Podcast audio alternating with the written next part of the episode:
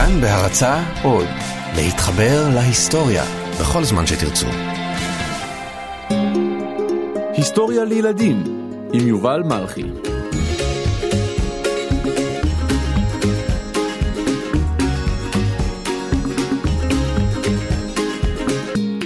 בנימין זאב הרצל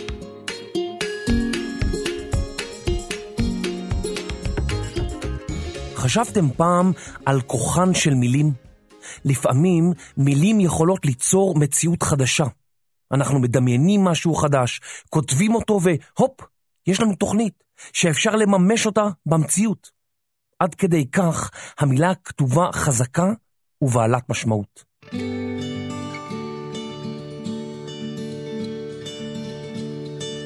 היום תשמעו סיפור על איש אחד, גבוה, בעל זקן ארוך, שהפליא לכתוב. הוא כתב הרבה, במשך שנים. הוא שכלל את יכולת הכתיבה שלו, עד כדי כך שהוא הצליח לכתוב תוכנית נועזת, יוצאת דופן, תוכנית להקמת מדינה חדשה, מדינת היהודים. זהו סיפורו של חוזה המדינה, בנימין זאב הרצל. הרצל נולד במדינה שכבר אינה קיימת. קראו לה האימפריה האוסטרו-הונגרית. היום היא שתי מדינות, אוסטריה והונגריה. בעיר הבירה של הונגריה, בודפשט, הרצל גדל והתחנך. אביו של הרצל היה ממוצא ספרדי, אמו ממוצא אשכנזי. בביתם דיברו הונגרית, גרמנית ויידיש. הרצל רכש השכלה יהודית דתית וגם השכלה חילונית כללית. בחוגים היהודיים הוא נקרא בנימין זאב הרצל. בשאר הזמן הוא השתמש בשמו הלועזי, תיאודור הרצל. כשהיה בן 18 עבר הרצל אל עיר הבירה השנייה של האימפריה האוסטרו-הונגרית, זו של אוסטריה, ושמה וינה. שם הוא התחיל ללמוד באוניברסיטה. הרצל הצליח מאוד בלימודי המשפטים באוניברסיטה של וינה. הוא כתב וקרא יומם וליל, והגיע לרמת השכלה גבוהה כל כך, עד שהוא קיבל תואר דוקטור למשפטים. כלומר, הוא היה מומחה גדול לכל מה שקשור בחוקי המדינה או במערכת בתי המשפט. אבל הרצל לא היה מרוצה.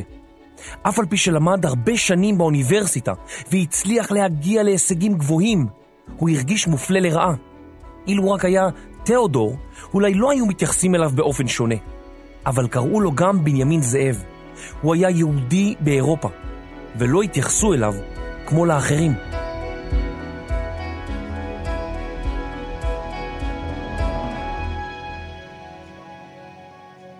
במדינה שבה חי, באימפריה האוסטרו-הונגרית, היה יחס מיוחד ליהודים. במשך הרבה מאוד שנים היה חוק שמנע את כניסתם של יהודים למקצועות מכובדים. החוק הזה בוטל כשהרצל היה ילד.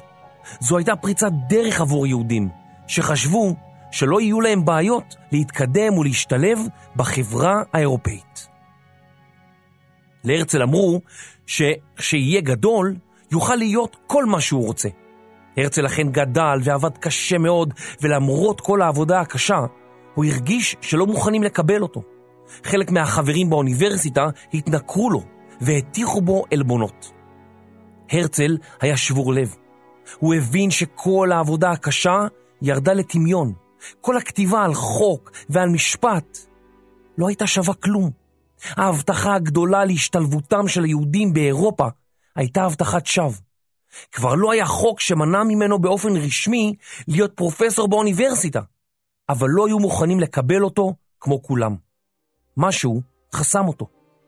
המחסום הזה נקרא אנטישמיות, שנאת יהודים. הרצל בוודאי חשב לעצמו, אחרי כל כך הרבה שנים שעבדתי קשה והוכחתי את עצמי, לא מוכנים לקבל אותי רק משום שאני יהודי? הרצל היה מתוסכל מאוד והחליט לעזוב את האוניברסיטה.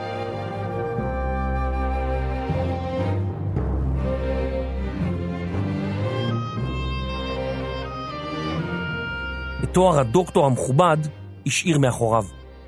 במקום לכתוב מאמרים באוניברסיטה, הוא החל לכתוב מחזות לתיאטרון וסיפורים קצרים ומבדרים. לפרנסתו היה כתב בעיתון. כמו שאתם מבינים, בין המחזות, הסיפורים, הכתבות והמאמרים, הרצל כתב מילים על גבי מילים. חלקן מתארות את המציאות, וחלקן פרי דמיונו. הוא הלך והשתפר ונעשה כתב מוכשר ביותר. הרצל כתב מחזה, כלומר הצגת תיאטרון, בשם הגטו החדש. הוא תיאר את המצב הקשה שבו היו שרויים יהודי אירופה. כל יהודי באירופה, כמוהו. אירופה הציגה את עצמה כמקום מתקדם ונאור שכבר אין בו חוקים נגד יהודים. למעשה, הרצל ושאר היהודים היו מאוד מאוכזבים מהאנטישמיות, שלא אפשרה להם להתקדם ולקבל משרות בכירות בכל מיני ארגונים. את הדילמה הזו הביא הרצל אל בימת התיאטרון. הוא השתמש בכתיבה שלו כדי ליצור מחזה שיהדהד ויספר על הבעיה הקשה של היהודים.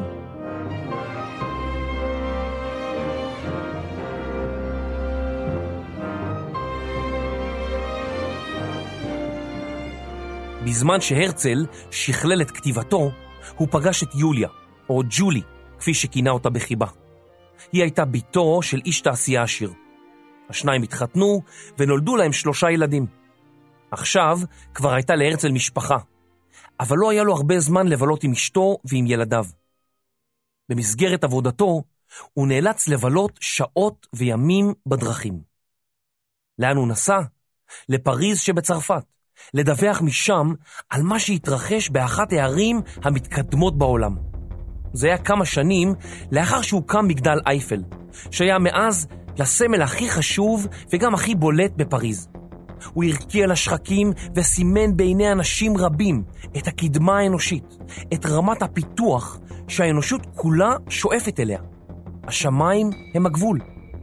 אבל הרצל ידע את האמת.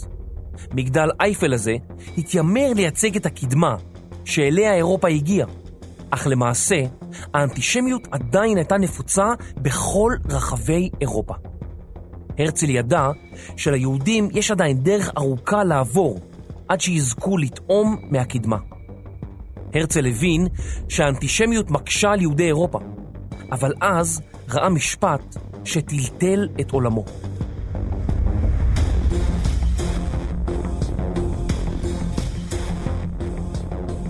היה זה משפטו של אלפרד דרייפוס, קצין יהודי בצבא הצרפתי שנחשד במעשה ריגול. למעשה, היה זה קצין אחר שמסר ידיעות חשאיות מהצבא הצרפתי, אבל היה נוח להפיל את האשמה על דרייפוס משום שהיה יהודי. הרצל העיתונאי סיקר את משפטו של דרייפוס שנערך בפריז. בסופו של המשפט, דרייפוס נמצא אשם, אף על פי שהיה חף מפשע. לא עזרו כל טענותיו של הקצין הבכיר והנאמן. הוא נידון למאסר באי מרוחק וסולק מהצבא. הרצל היה נוכח בטקס ההשפלה של הקצין דרייפוס, טקס שבו נתלשו הדרגות שהוא ענד על כתפיו. וכך הרצל תיאר את הטקס המשפיל. טקס שלילת הכבוד של הקפיטן דרייפוס כינס בבוקר חורף זה הרבה סקרנים שהתגודדו בסביבת בית הספר הצבאי הנמצא מאחורי מגדל אייפל. רגעים אחדים אחרי תשע הובא דרייפוס אל החצר. הוא היה לבוש במדי קפיטן. ארבעה אנשי צבא הוליכו אותו עד לפני הגנרל. אלפרד דרייפוס, בשם העם הצרפתי, אני שולל ממך את הכבוד. יוצא פסק הדין אל הפועל. אז הרים דרייפוס את ימינו וקרא, אני נשבע שאתה שולל את כבודו של אדם חף מפשע. תחי צרפת.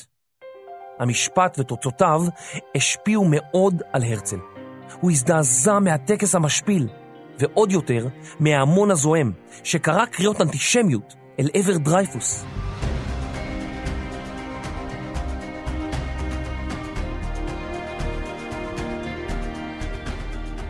בעקבות הסיפור העגום של דרייפוס, הרצל הבין שהאנטישמיות הגוברת באירופה מסוכנת מאוד ליהודים. הוא הבין שחייבים למצוא פתרון. אם הוא, היהודי, לא יכול להתקדם לכל משרה שהוא חושק בה, ואם דרייפוס היהודי מואשם בבגידה על לא עוול בכפו, יש בעיה.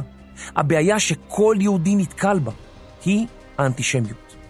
ישב הרצל וחשב כיצד אפשר להתמודד עם האנטישמיות הנוראית הזו.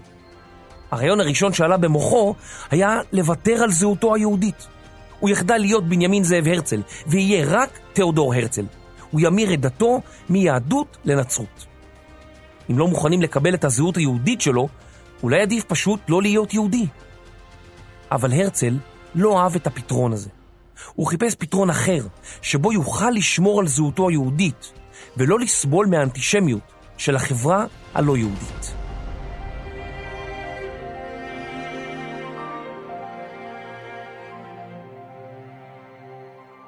אז עלה במוחו רעיון חדש.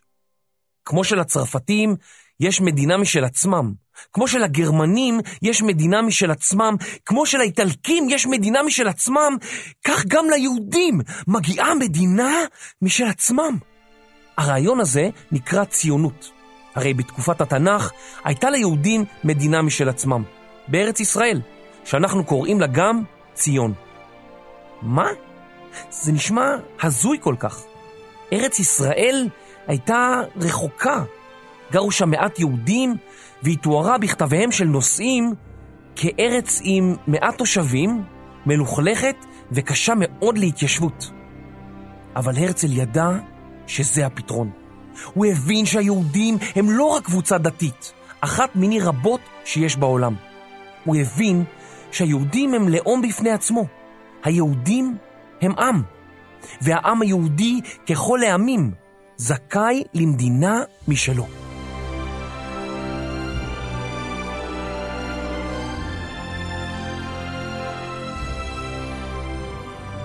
הרעיון תפס את הרצל בכל הכוח. הוא החל לכתוב ולכתוב ולכתוב. לעתים היה נדמה לו כי הוא שומע משק כנפיים מעל ראשו, בשעה שכתב את הספר. הוא סיפר כי הרעיון פתאום נראה לו כל כך ברור, שהוא כתב בזמן שהלך ברחוב, על יד השולחן, אפילו בלילה, כשהמחשבות שלו היו מאירות אותו משנתו. הרצל כתב וכתב וכתב, ונראה לו שהרעיון הזה של מדינה יהודית טבעי כל כך, שהוא לא הפסיק עד שהוא סיים. במהלך כתיבת הספר הוא הגיע לאפיסת כוחות מוחלטת. לאחר שסיים לכתוב את הספר שבו תיאר מדינה ליהודים בארץ ישראל, הוא הראה אותו לחברו, שהחל לקרוא את הספר. לפתע, החלו דמעות לזלוג מעיני חברו. הרצל התלהב מפני שגם הוא בכה בזמן שכתב את הספר. אבל חברו בכה כי חשב שהרצל השתגע. החבר ביקש מהרצל לא לפרסם את הספר, כדי שאנשים לא יחשבו שהוא יצא לגמרי מדעתו. אבל הרצל לא ויתר. הוא השאיר את התואר דוקטור בתחילת שמו, כדי שאנשים יתייחסו לספר ברצינות. לספר הוא קרא מדינת היהודים.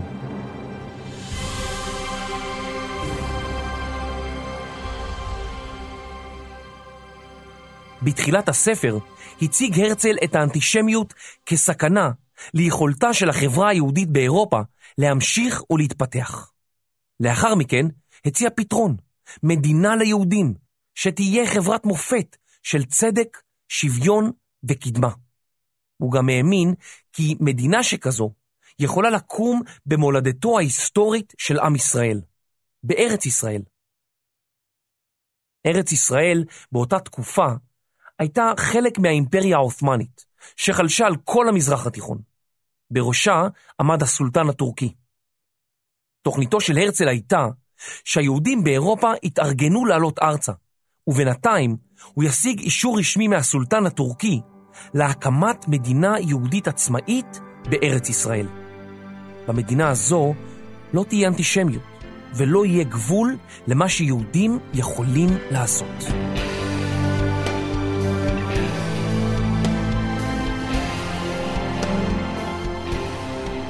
הספר של הרצל הפך עד מהרה רב-מכר. ספר שנמכר בהרבה מאוד עותקים. הוא תורגם לשפות רבות ונשלח לכל הקהילות היהודיות ברחבי העולם. היו כאלה שחשבו שמדובר באדם משוגע. היו גם כאלה שטענו שאילולא היה מציג את עצמו כדוקטור למשפטים, היה אפשר לחשוב שמדובר בסופר מדע בדיוני. לעומת זאת, היו גם כאלה שקראו את הספר בהתלהבות רבה, ואמרו לעצמם, סוף סוף יש פה מישהו עם תוכנית מעשית, עם חזון אמיתי. למרבה ההפתעה, מי שהכי הושפע מפרסום הספר מדינת היהודים היה הרצל עצמו.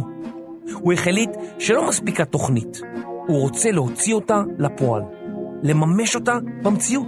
אז צריכים לנו כבר להסתלק ולאט, או יכולים אנו עדיין להישאר ולכמה זמן. הרצל שלח מכתבים למנהיגי היהודים בכל המדינות, וקרא להם להיפגש בקונגרס ציוני, הקונגרס הציוני הראשון שהוא ייסד. הרצל לא ידע כמה אנשים יגיעו לקונגרס הזה. ככל שהתקרב מועד הקונגרס, קראו עוד ועוד ארגונים לבטלו, והרצל נאלץ להעביר את הכינוס ממינכן שבגרמניה לבאזל שבשוויץ. יהודים רבים חששו שכינוס שכזה יפגע ביהודים ברחבי אירופה, מפני שהאירופאים יחשבו שהם לא רוצים לחיות יותר לצידם. קצת לפני תחילת הכינוס היה האולם ריק, אבל אט אט הוא החל להתמלא. עוד ועוד אנשים נכנסו לאולם. כשהתחיל הכינוס, האולם התמלא לגמרי. קרוב ל-200 איש מ-17 מדינות הגיעו לכנס, והרצל היה מאושר ונרגש. הרעיון הדמיוני שלו החל קורם עור וגידים. הוא החל להתממש. זו הייתה יריית הפתיחה להקמתה של התנועה הציונית. התנועה שפעלה במשך עשרות שנים כדי ליישב את ארץ ישראל ביהודים, לתמוך בהם מבחינה כלכלית ולהביא להקמתה של מדינת ישראל. לאחר הכינוס כתב הרצל ביומנו: אילו באתי לסכם את קונגרס באזל באמרה אחת, שעליי להיזהר שלא לבטאה בפומבי, הרי הייתה זו, בבאזל ייסדתי את מדינת היהודים. לו אמרתי זאת היום בפומבי, הייתה התשובה צחוק מכל עברים. אולי בעוד חמש שנים, לכל היותר בעוד חמישים שנה, יכירו בה הכל. למרבה הפלא, בדיוק חמישים שנה לאחר הקונגרס הציוני הראשון, הכירו אומות העולם בזכותו של העם היהודי להקים מדינה משלו בארץ ישראל.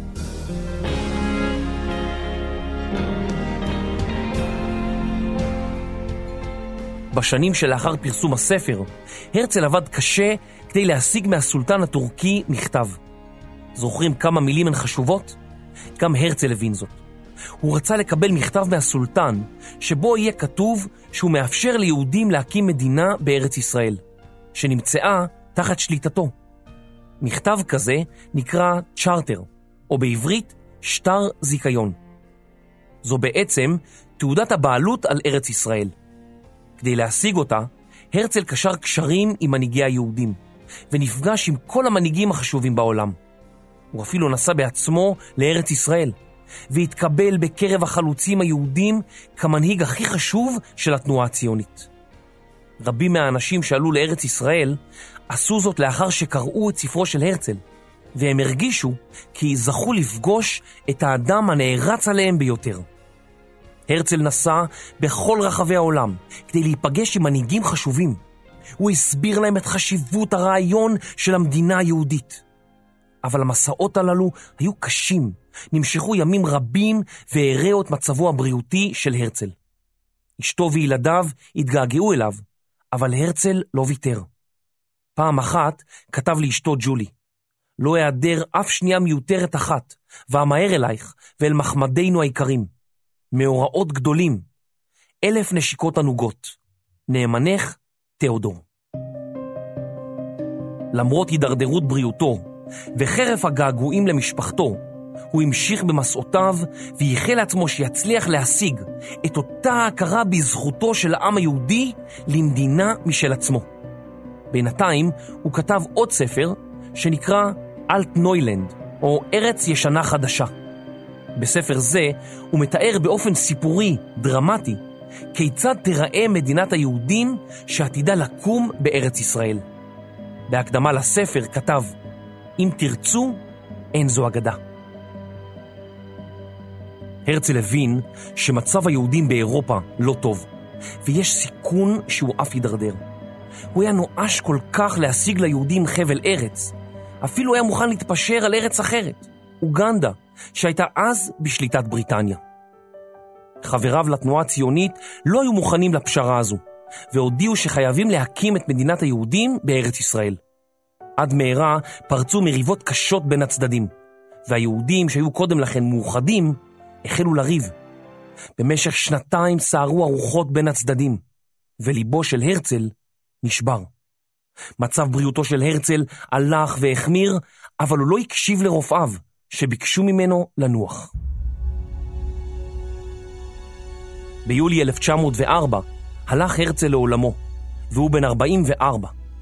הרצל נפטר שבע שנים בלבד לאחר שפרסם את הספר מדינת היהודים. בשבע השנים הללו הוא היה המנהיג הציוני הכי חשוב בעולם. התנועה הציונית החלה בזכותו. בזכות ממשיכיו של הרצל קמה מדינת ישראל. מנהיגי המדינה, שחלקם היו ילדים קטנים, שראו בהרצל מעין משיח מודרני, לא שכחו לו כיצד חזה את הקמת המדינה לעם היהודי. הכרזת העצמאות הוקראה מתחת לתמונתו של הרצל. את חגיגות יום העצמאות פותחים בטקס חגיגי בהר שבו נמצא קברו של הרצל, ונקרא על שמו, הר הרצל. כמעט בכל עיר בישראל ישנו רחוב על שם הרצל. ינקלה רוטבליט כתב על הרצל בשירו בנימין זאב. יהודי יקר כזה, עם זקן עד החזה. יהודי כל כך רזה. מאיפה יש לו כוח להיות חוזה? חוזה המדינה, יהודי יקר כזה, עם זקן עד החזה, יהודי כל כך רזה. מאיפה יש לו כוח להיות חוזה? אז הנה לכם הסיפור על האיש שכתב תוכנית למדינה חדשה, שנראתה בהתחלה כמו פנטזיה, אבל בסופו של דבר היא התממשה במציאות. בעזרת מילים ואמונה ברעיון, הפך הרצל מהוזה לחוזה. אז בפעם הבאה שמישהו יגיד לכם על רעיון מסוים שהוא בלתי אפשרי, תחשבו על חוזה המדינה, בנימין זאב הרצל, שחלם על מדינה ליהודים, ורעיונו הפך עד מהרה כדור שלג, שכבר אי אפשר היה לעצור. בנימין זאב הרצל, חוזה המדינה.